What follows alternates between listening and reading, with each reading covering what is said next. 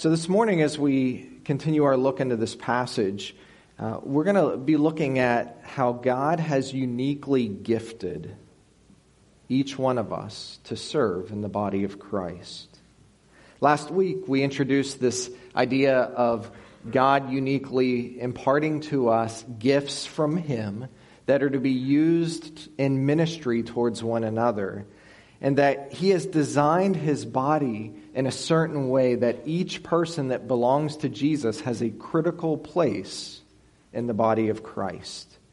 It is God's design, and he has placed each one of you in a special way. Like the inside of a mechanical watch,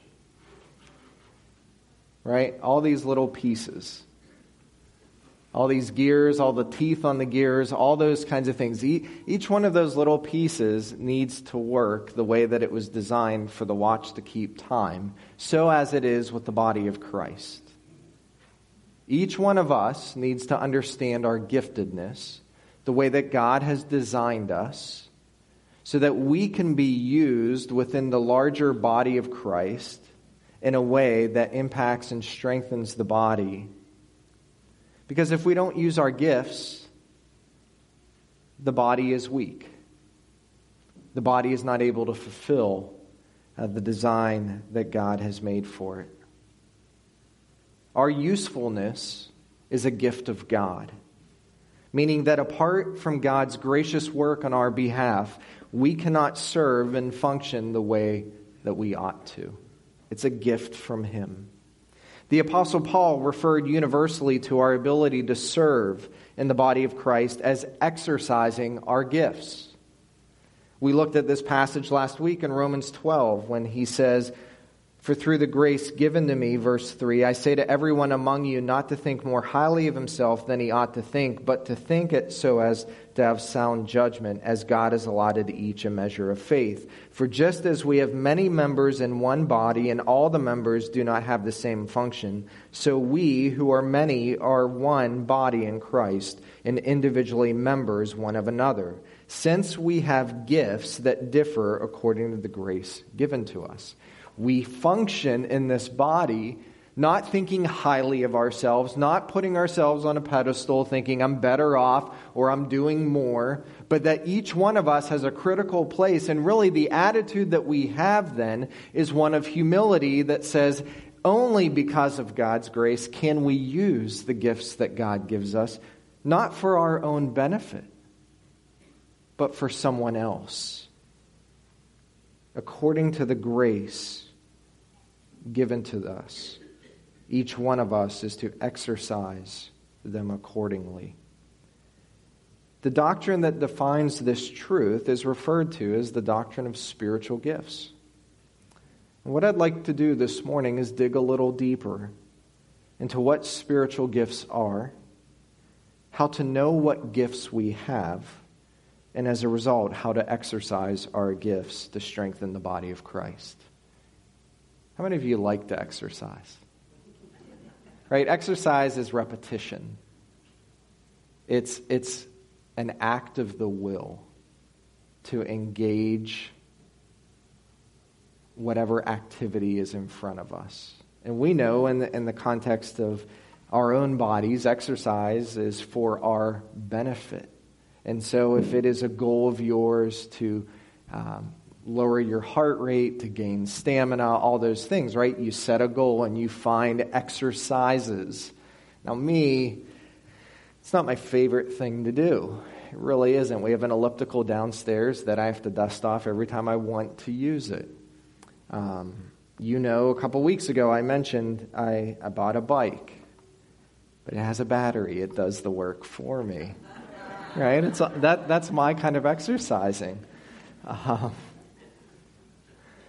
you know, but it's this idea like you have to have the goal, you have to have the determination to understand what is ahead of you, and then repetitively chase after it so that you can gain the benefit that is there. So we're going to look a little deeper in this passage.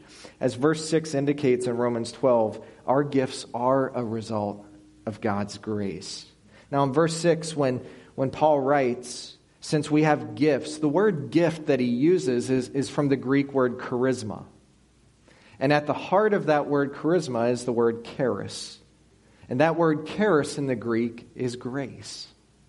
That's what the word means. And when Paul says that we have these gifts, what he's inviting us to see is what we have to exercise, what has been given to us, is a result solely upon God's grace. Without his grace, we would not have an ability to serve each other in the church. Now, that should cause in us a spirit of humility. It should. What you have to give to the body of Christ is a result of God's gift to you, not of yourselves. These gifts that we're talking about don't come from us. They're not developed because we can harness its power. The gifts that Paul is introducing to us this morning are a gift from him, given to him at a specific point. And they're given for the reason so that we can be useful in the body, not for our own gain, but in a very practical way for the person sitting next to you, or across the aisle, or behind you, or in front of you. These gifts are for the other person. God does not gift so that we benefit. Now, these are grace gifts, but they're not for us, they're for His body. God gifts children with spiritual gifts so that the body of Christ benefits. Now, I, I want to offer a technical definition, and this isn't super technical. It's not wordy, it's not lengthy, uh, of what a spiritual gift is, so that we all have a frame of reference to what the scriptures are teaching when we refer to what is spiritual gifts. Very basically, um, spiritual gifts are the God given ability to serve the body of Christ. That's what they are. They're God given. Spiritual gifts are not natural talents or abilities that are refined. Like I'm trying to refine certain abilities in my life, like hitting the golf ball straighter. I'm trying. It's not working out very well. Some of you are very skilled in different ways and while your talents and gifts are based on the way that God made you, let's remember that, right? We don't, we don't become talented or skilled based on our own. God in our DNA makes us a certain way. We are fearfully and wonderfully made. And yet those gifts and talents aren't necessarily what spiritual gifts are because the spiritual gifts are to benefit the body as a whole. Our gifts and talents often benefit us. They're an exercise of the way God made us so that we can enjoy life and to impact the world around us.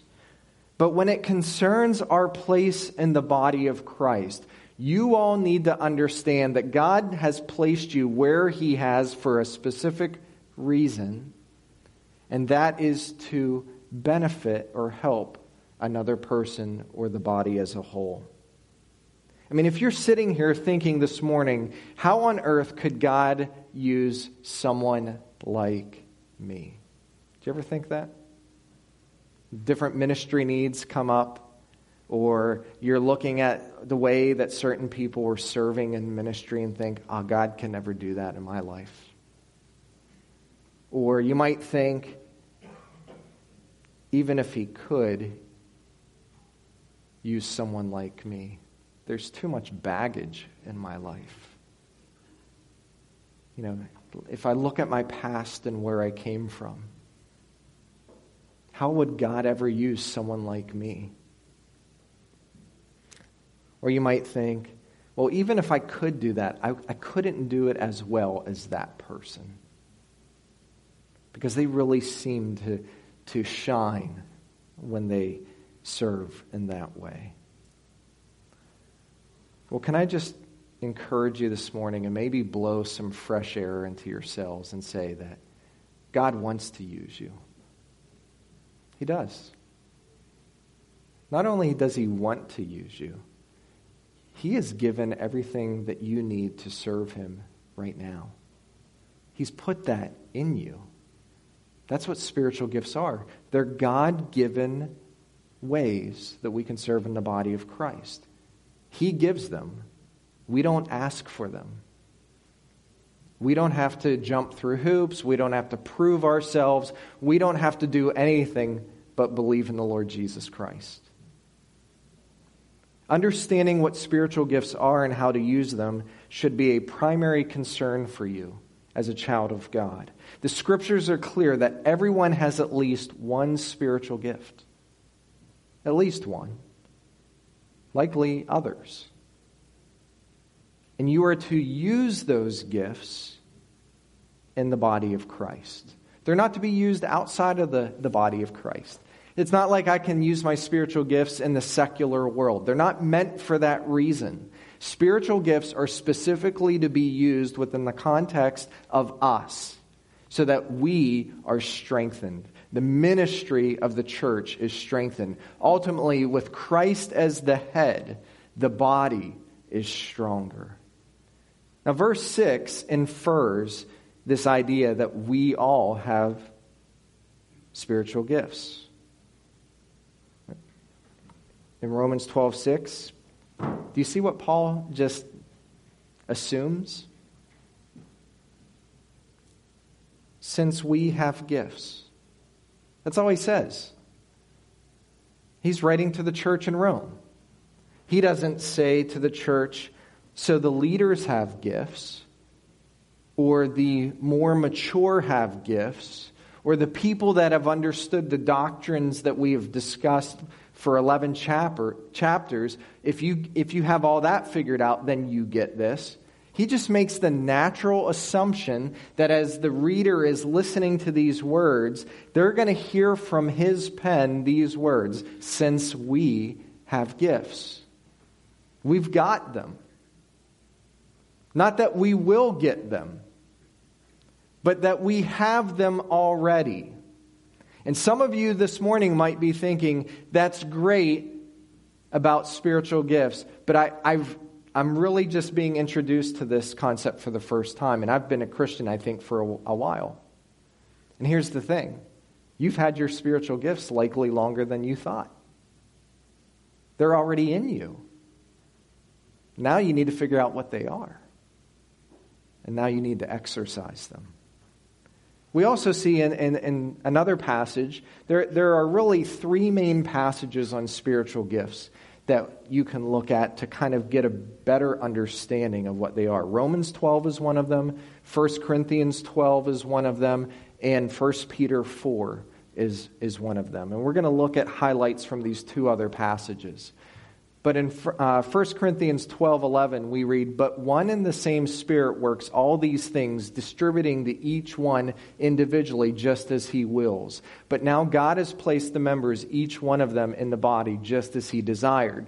Now, just to go back to verse 11, when he says, But one and the same Spirit works all these things, distributing to each one individually, that refers to the passage that we read last week in 1 Corinthians 12 when Paul was talking about the body and said there's an eye and there's an ear and there's a foot, and we're all trying to figure out what place we have in the body and can the foot be like the eye and should the eye want what the ear does and all those things. And Paul says, no, just be who you are. Be who God has made you to be in the body of Christ. Don't worry about being like someone else. Don't worry about trying to figure out what they're doing and achieving what their giftedness is. Be who God has made you to be. That's how the body is to be functioning. Because the ear needs the eye to do certain things, and the eye needs the foot to do certain things, and the hand needs the foot to do certain things. Each body part is dependent on the other so that the body can be moving the way that it was intended to move. And Paul here says in 1 Corinthians 12 that it's the Spirit work that is working these things, distributing to each one individually just as he wills. So, who, give, who gives you your spiritual gift? The Holy Spirit. The Holy Spirit, just as he wills. It's his will. It's His desire. This highlights the sovereign work of the Holy Spirit in the distribution of spiritual gifts. And it is my conviction, based on the testimony of these ver- verses and others, that we are given our spiritual gifts at the moment of our salvation. They are not something that we develop later on. Because if it's the Holy Spirit's will to distribute the gifts, the Holy Spirit comes into a believer's life at the moment of their salvation. The Holy Spirit indwells the believer, and we are sealed in the Spirit as, an, as a pledge of the inheritance of what is to come. And as the Holy Spirit takes up residence in a believer's life and empowers the believer, the Holy Spirit also gifts the believer to use gifts to strengthen the body as the Holy Spirit has been poured out into our lives. So, what does that mean? Well, it means this without you using your gifts, we are lacking we're weaker. The body is not as strong as it could be. But it also reminds me of this. It reminds me of God's grace in that He will use each child as He determines. This is a work of God's grace. You know, all those questions that I mentioned a few minutes ago how could God use someone like me? Why would he use someone like me? I don't measure up. I'm not, as, I'm not like this person or that person. When you have those questions, can we just squash them in the moment and say, you know what? The questions may abound because apart from the work of Christ, I do feel utterly worthless.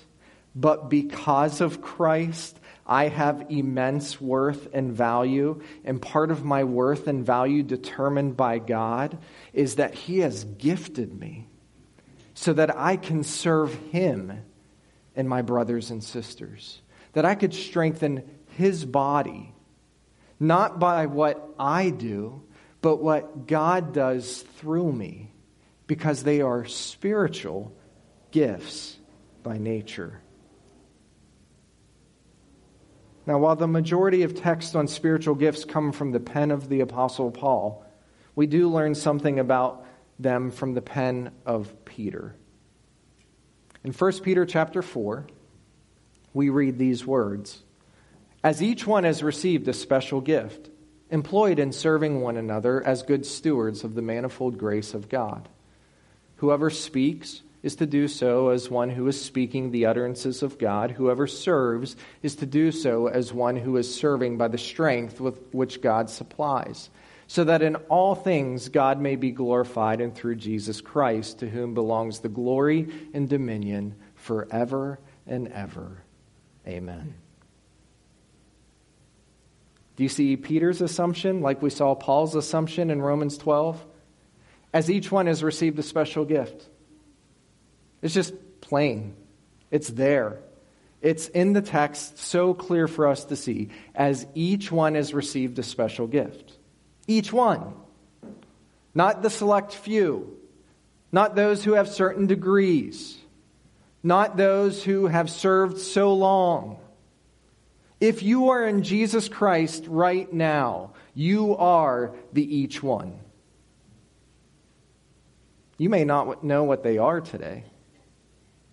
But I want you to know you have gifts, as each one has received a special gift. The result of what he says is each one has a gift, and then what? Employ it. Employ it in serving one another. The word employ means to serve or minister. Exercise it. Even if you don't like exercising, like me, Use your gifts. That's the natural spiritual progression. We have them, use them. Not, we have them, I used to use them, and now I'm doing something else. Or, we have them, I tried using them, it didn't work out very well, so I stopped using them. We have them, use them. Now, for some of you, as you are learning, maybe for the first time, that God has gifted you in a unique way, um, I, I just want to encourage you now. We all know. We're all in the circle of accountability. We all have gifts. Now it's up to us to figure out what they are and use them to serve and minister in the body of Christ. But Peter also mentions something else about the characteristic of the spiritual gifts.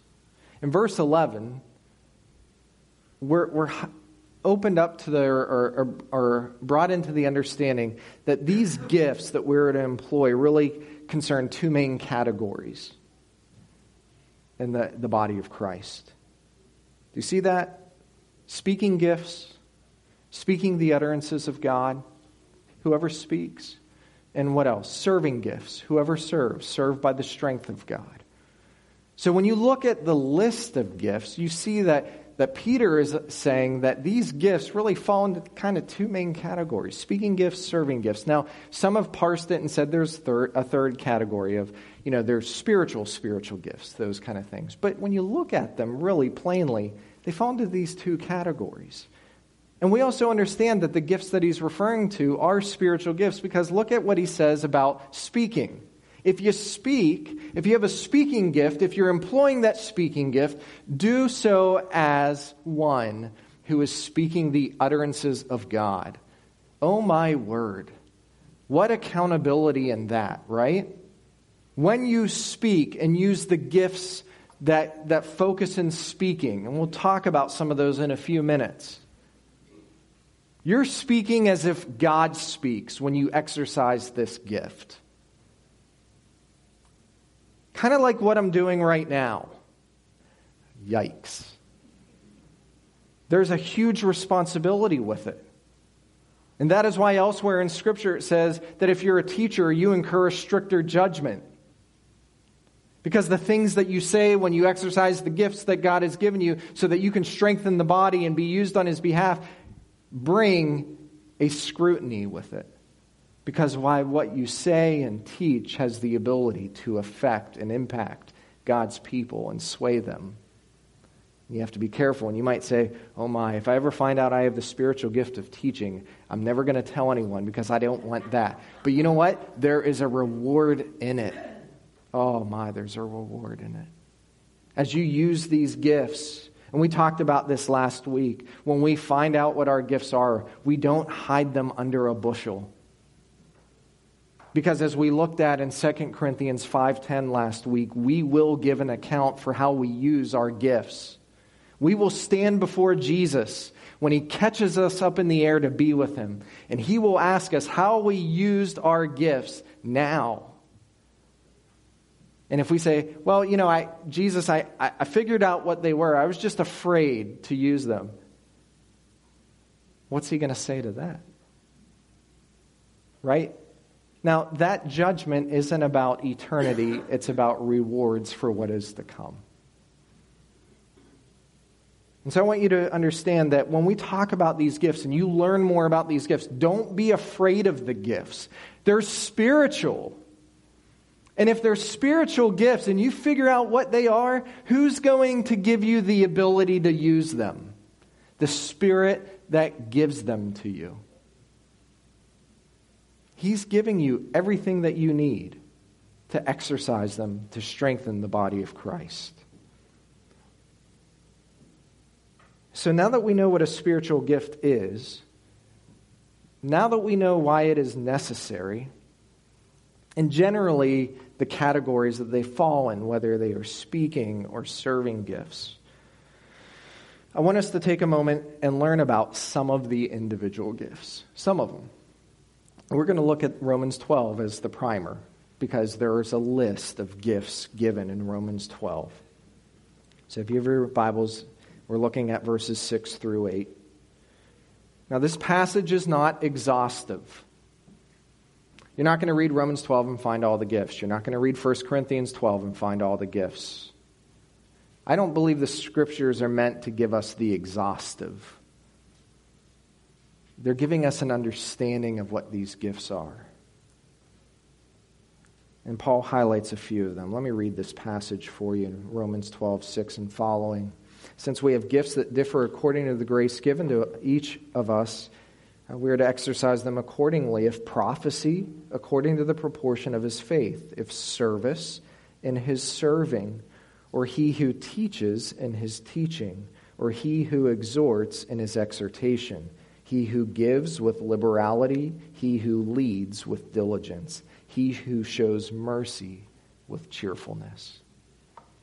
You see those gifts? So let's look at what these mean. First one is mentioned is prophecy.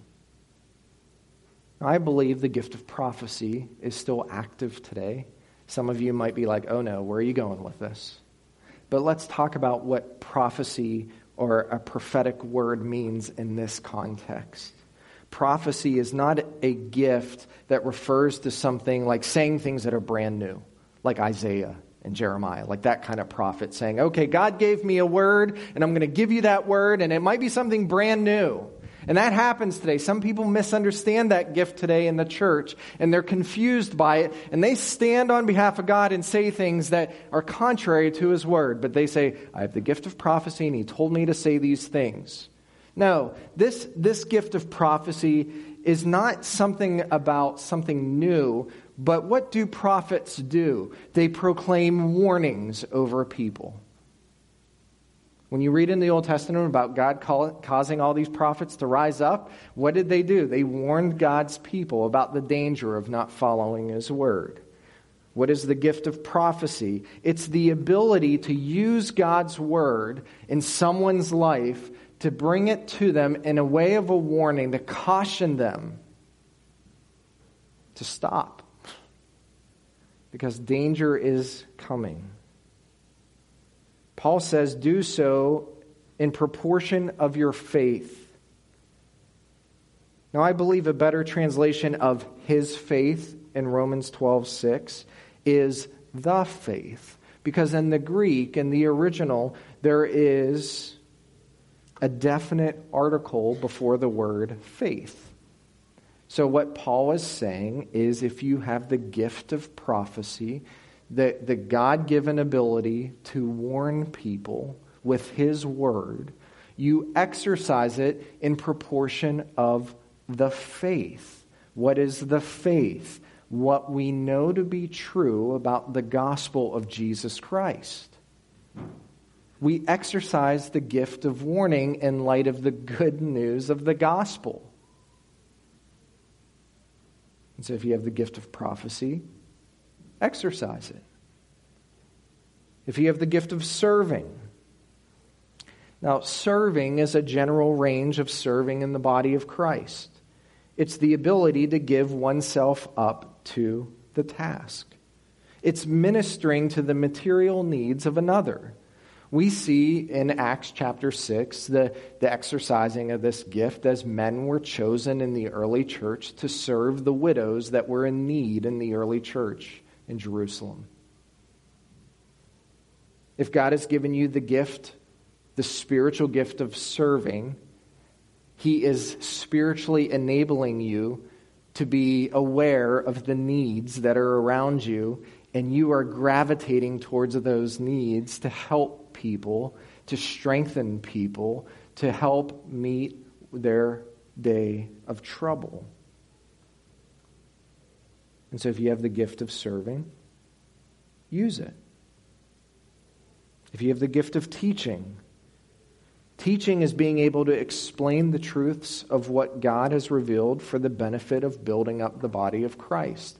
It's building upon the declaration of the Word of God and communicating it in such a way that you are revealing the will of God and His Word to build up the body of Christ. The gift of teaching is not to be used as a bully pulpit. It's not to make people feel terrible just for the sake of feeling terrible. It's not using the Bible as a hammer to crush people. It's using the Word of God within the context of the body of Christ to strengthen and build up the body of Christ. Exhortation. Exhortation focuses on encouraging and bringing comfort. That's at the root of the word exhortation.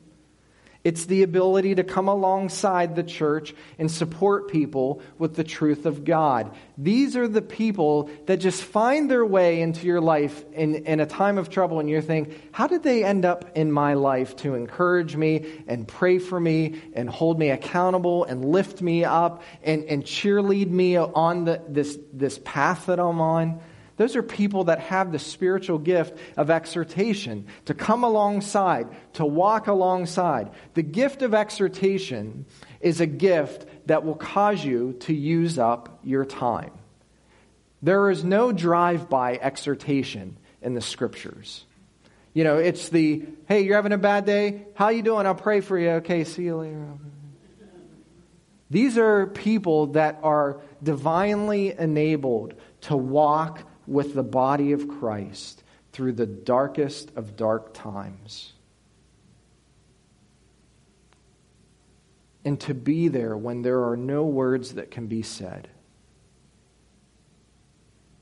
Just to bring encouragement and comfort. Some of you know people like that. I know people like that. If you have the gift of exhortation, use it. Giving. Giving's the next one on the list. You know, giving is a spiritual gift. It really is. Giving means that God has gifted some with the ability to give in unique ways with liberality. You know what I mean by liberality, right? I've talked about this before. It's like if you have to paint something. You saturate that brush and you just cast it on. And it's dripping down on whatever. But you know what? You're liberally, like, you're not watering down the paint. You're not stretching the paint. You're not trying to figure out how to cut corners with it. You're just covering it with paint. To give with liberality means that you are more concerned about using up what you have for the cause of Christ than keeping it for yourself. And there are some of you that have the gift of giving. And if you have the spiritual gift of giving this morning, use it for the body of Christ.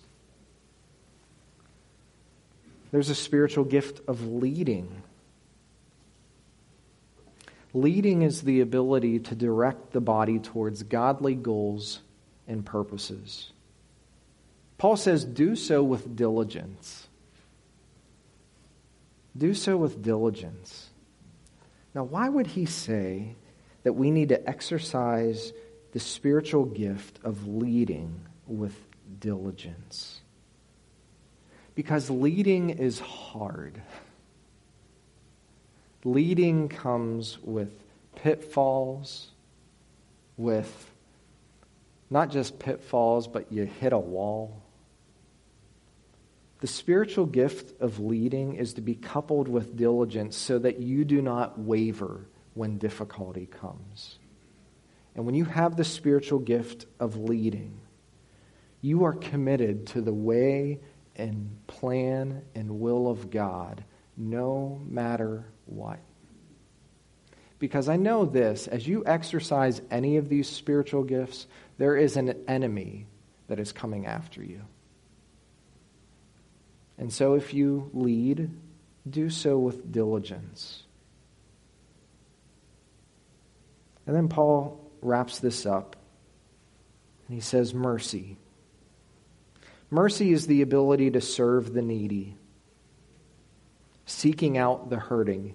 It's like exhortation, but it really focuses on uh, serving those that are hurting and needy with the desire of keeping the body healthy and unified. How, what is, how does Paul say to exercise the gift of mercy? With cheerfulness. Some of you know cheerful people, and you're probably thinking, I have to be like that? yes. What does cheerfulness mean? Exercising the gift of mercy to help those in need, to seek out the hurting, is not a drudgery. It's not something that you're like, oh, I got this spiritual gift of mercy, and man, I have to help again. And they just walk all over me. Using the spiritual gift of mercy means that you're not keeping score. You know what that's like, right? Why help them so when I'm in need, they'll help me? Or, hey, I helped them before. They should have it figured out by now. The spiritual gift of mercy means that you spend yourself for the sake of people, and you do it cheerfully. You're not complaining all the while at the difficulty that serving people that are in need brings. And it does bring difficulty. It will challenge your heart. It'll challenge your mind. It, it'll cause you to, to really look inside of you to make sure that how you're serving and what you're doing is not coming from selfish motives, but from selfless motives. And when you serve this way, you do it with cheerfulness because you're not just doing it for the person, you're doing it for the cause of Christ, as Christ is head. So that's the list that Paul gives. Um, how many of you did not get a bulletin insert? Can you just raise your hand if you don't have a bulletin insert? Okay, Levi, can you do me a favor? If you see any hands raised, I want you to hand one of these out. So Nancy's going to make you walk all the way back to the. No. So if you have your list, you can look at it now. So this, uh, this list came from uh, some uh, information that I came across. I mean, there's all sorts of lists, but this comes from Lifeway, uh, Christian Resources, Lifeway, you know, the bookstore Lifeway. Uh, this was uh, compiled in 2003. Uh, this is just a list and description of the different gifts. We're, we do not have time to look at all these gifts. We don't have time to look at all the passages and explain all the things. But you have on the front and back uh, a list of the gifts. And what I'd like you to do is familiarize yourself of what these gifts are. This is part of you knowing what the gifts are so that you can exercise them in the body of Christ.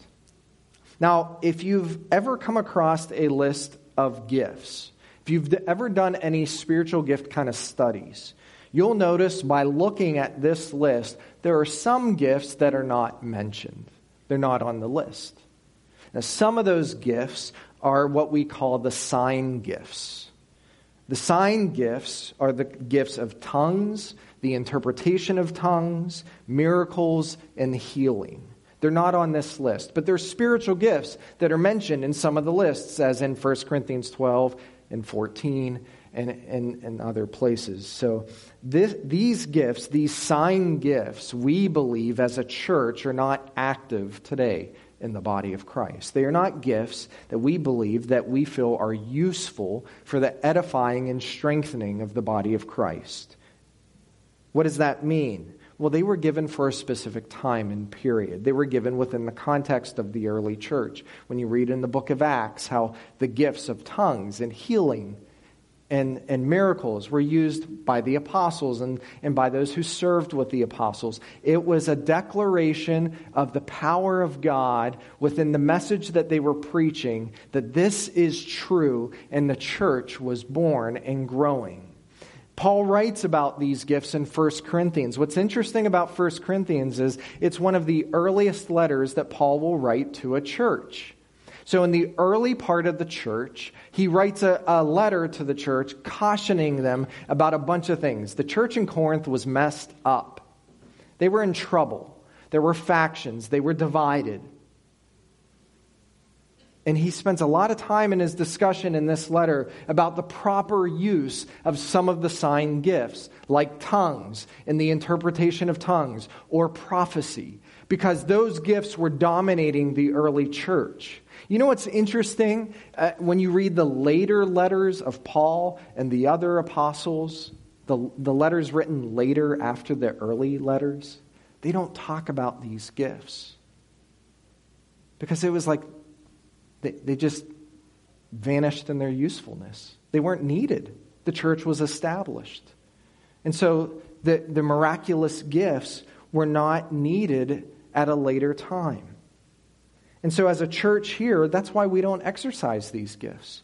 And in fact, in churches today that do exercise them, often they are misused or abused. And it's more about certain gifts than other gifts. And it creates this kind of chaotic existence. And so that's why we believe these gifts don't exist.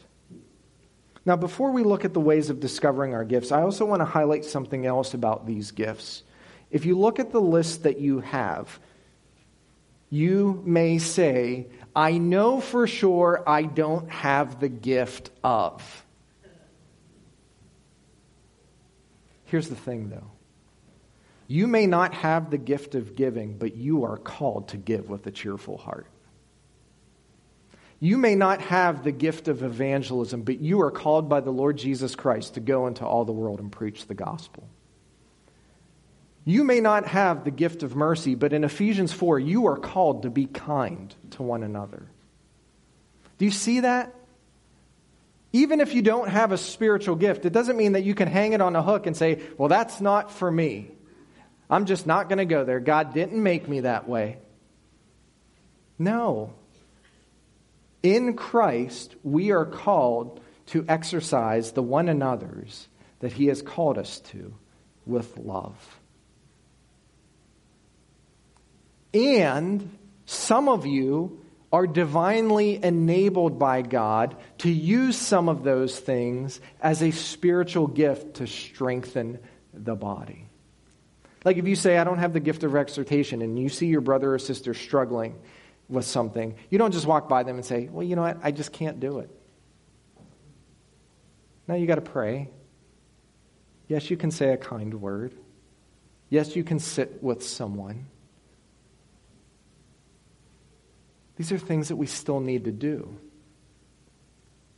Not having the gift doesn't negate the call of God to live this way. It means that some in our midst have the God given ability to do certain things that specifically strengthen the body. So the question now is how do we know what our gifts are? I mean, if they are given at the time of our salvation, then how do we know what they are? How do we employ them? Because the writers of the New Testament just assume we know the gifts, and we should be using the gifts. So, how do we know? Well, I would say for many of you this morning, you may know there are gifts, but struggle with knowing what they are. I've heard you say that to me. Pastor, I really don't know what my spiritual gifts are. And that's part of our job to encourage you, to equip you, to teach you in discovering what your gifts are. There are things we can do to have a better understanding of what our giftedness is. First, know the gifts. Great, you know the gifts, you know what they are. Second, evaluate yourself. What do I mean by that? Well, first, you can take a spiritual gift inventory. What is that? Well, spiritual gift inventory is a series of questions that you answer, and there's directions given, and at the conclusion of the test, it can help you determine what your tendencies are. Now, what I've done for you on the sheet is I put a QR code.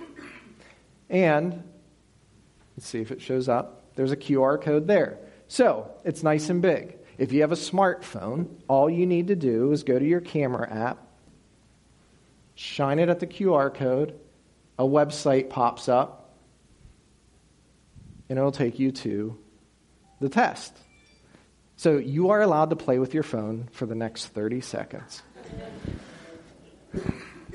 So, let's say you don't have a smartphone, nor, or if you do, you have no idea how to turn your camera on. Some of you are showing your cameras, and I'm like waving and you know all that kind of stuff. Let me get out of the way. So, if you don't, I have 14 copies of the paper test that you will take online.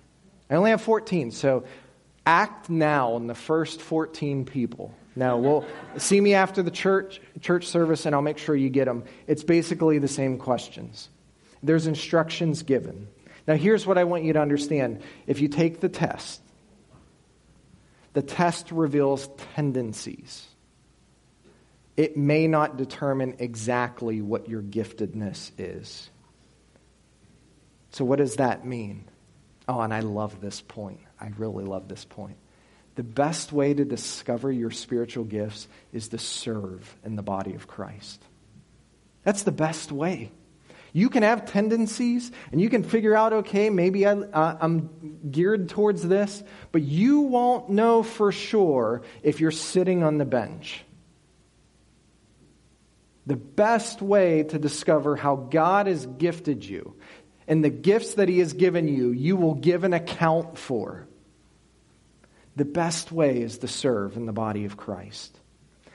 Now, what I've done is I've kind of given you like a fill in the blank kind of thing, right? So you can fill in the blank if you choose to, if that helps you to remember. But the best way is to serve in the body of Christ. Be available. Don't hide your gifts. As you come to recognize how God has gifted you, be mindful of Paul's warning to Timothy in his letters. What did Paul tell Timothy? Timothy was a pastor that Paul had trained. Well, in 2 Timothy 1 6, we read this. For, the, for this reason, I remind you to kindle afresh the gift of God which is in you. What does that mean? Well, this passage calls us to fan the flame of our spiritual gift. Do you ever start a fire? Right? It starts out small. And what do you do? You blow oxygen into it so that it'll grow. Kindle the gift that God has given you. Fan the flame of your spiritual gifts. 1 Timothy 4:14 Do not neglect the spiritual gift within you. Clear warning. Don't neglect your gifts. Be diligent in the matter of your spiritual gifts. Give yourselves wholly to them. If you know what your gifts are, stay in that lane and use them and spend yourself for the cause of Christ. So, the best way to know your gifts is to serve. I would also say, listen to the wisdom of godly people. As you are trying to figure out what your gifts are, listen to the wisdom of godly people. As you serve the body of Christ, listen to how spiritual people encourage you and speak wisdom into your life. It's okay to try and fail. It is. I hope you heard me say that.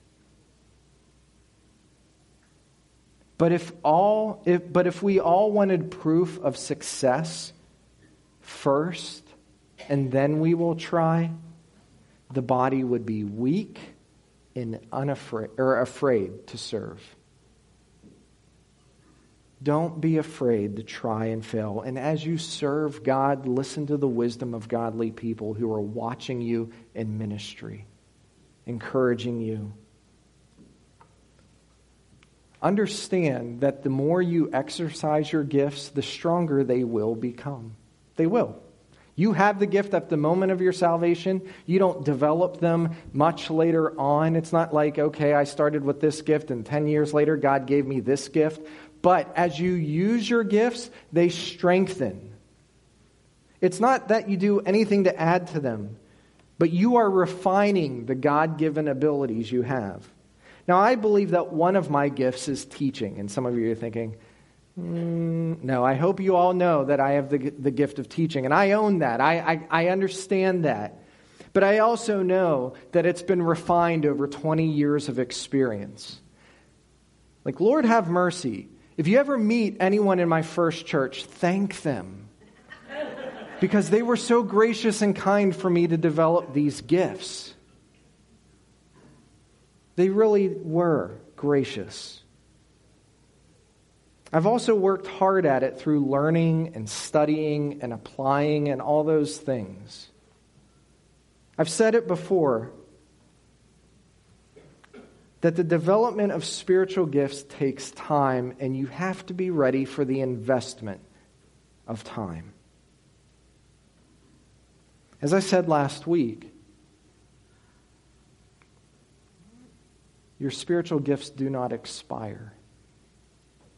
right? It's not like that jar of mayonnaise in your refrigerator.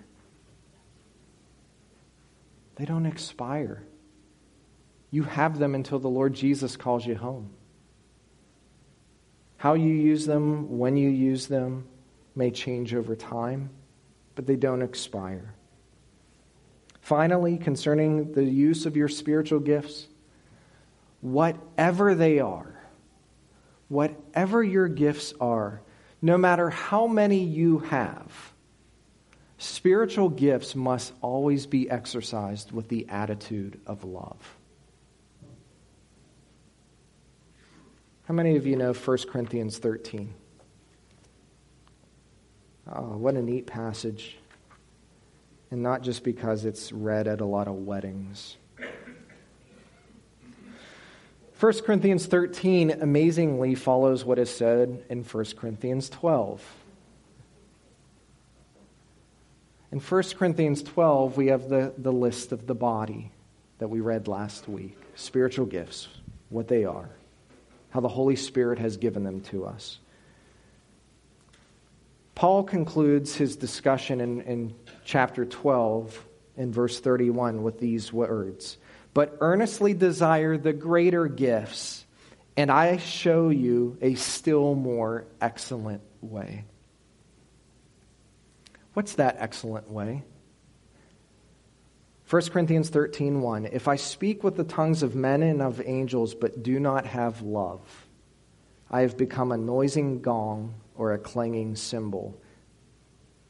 If I have the gift of prophecy and know all mysteries and all knowledge, and if I have all faith so as to remove mountains, but do not have love, I am nothing.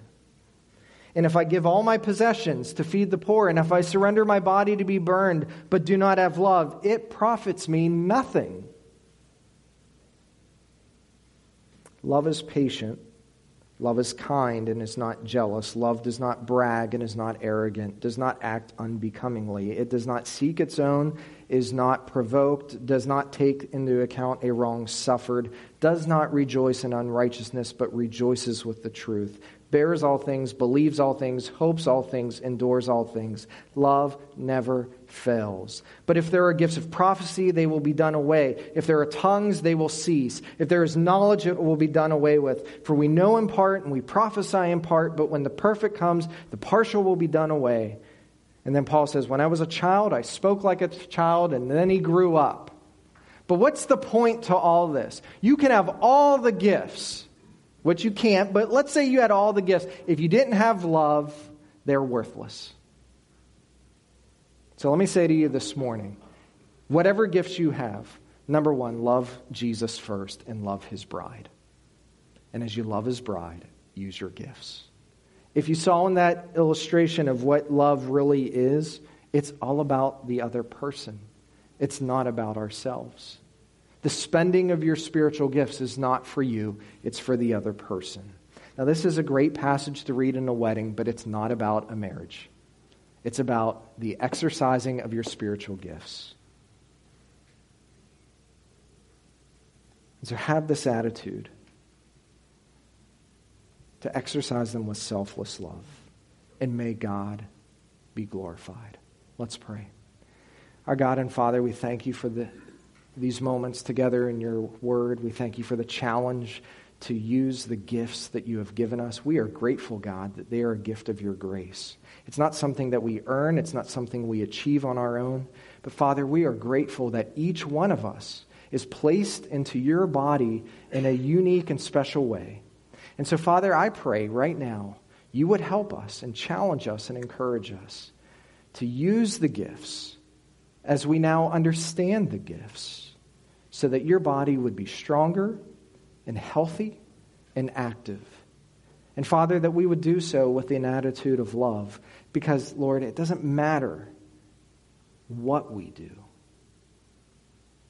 it matters more how we do it. And so, God, work in our hearts. Help us to understand your love more and more and be glorified in our midst. And we look forward to how you will strengthen us for your glory. And we ask this in Christ's name. Amen. we're going to call an audible. And the music team is already nervous. What we're going to do now for communion is we're just going to transition right into communion, and then we'll close with our last song. As we think about the Lord's table in these moments that we have, we've been talking about gifts and the way that God has made us and the way that God wants to use us. Um, and, and that's certainly a, a wonderful thing. But let us never forget the primary gift the gift of Jesus the amazing gift of Jesus coming to the earth to take our place on Calvary's cross. Uh, this morning, as we think about the Lord's table and, and what it means to draw close, we do so with the anticipation that we celebrate this table until the Lord returns. We acknowledge that our Savior died as the payment for our sins so that we can be forgiven and united with Him forever. We do so not lightheartedly. Listen, communion isn't just something we do every two months, because that's what we do here at the church. We do so to commemorate the Lord's death. And as we do so, we heed the warning of the Apostle Paul to examine our hearts. It's not that we take this table in perfection. We're not perfect. That's why we have a Savior. But we examine our hearts because we know that the Lord's death was for a purpose, to pay for our sins, and for us as the children of God to take this table in a haphazard manner and to just go through the motions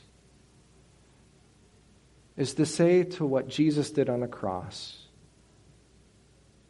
was really not that important.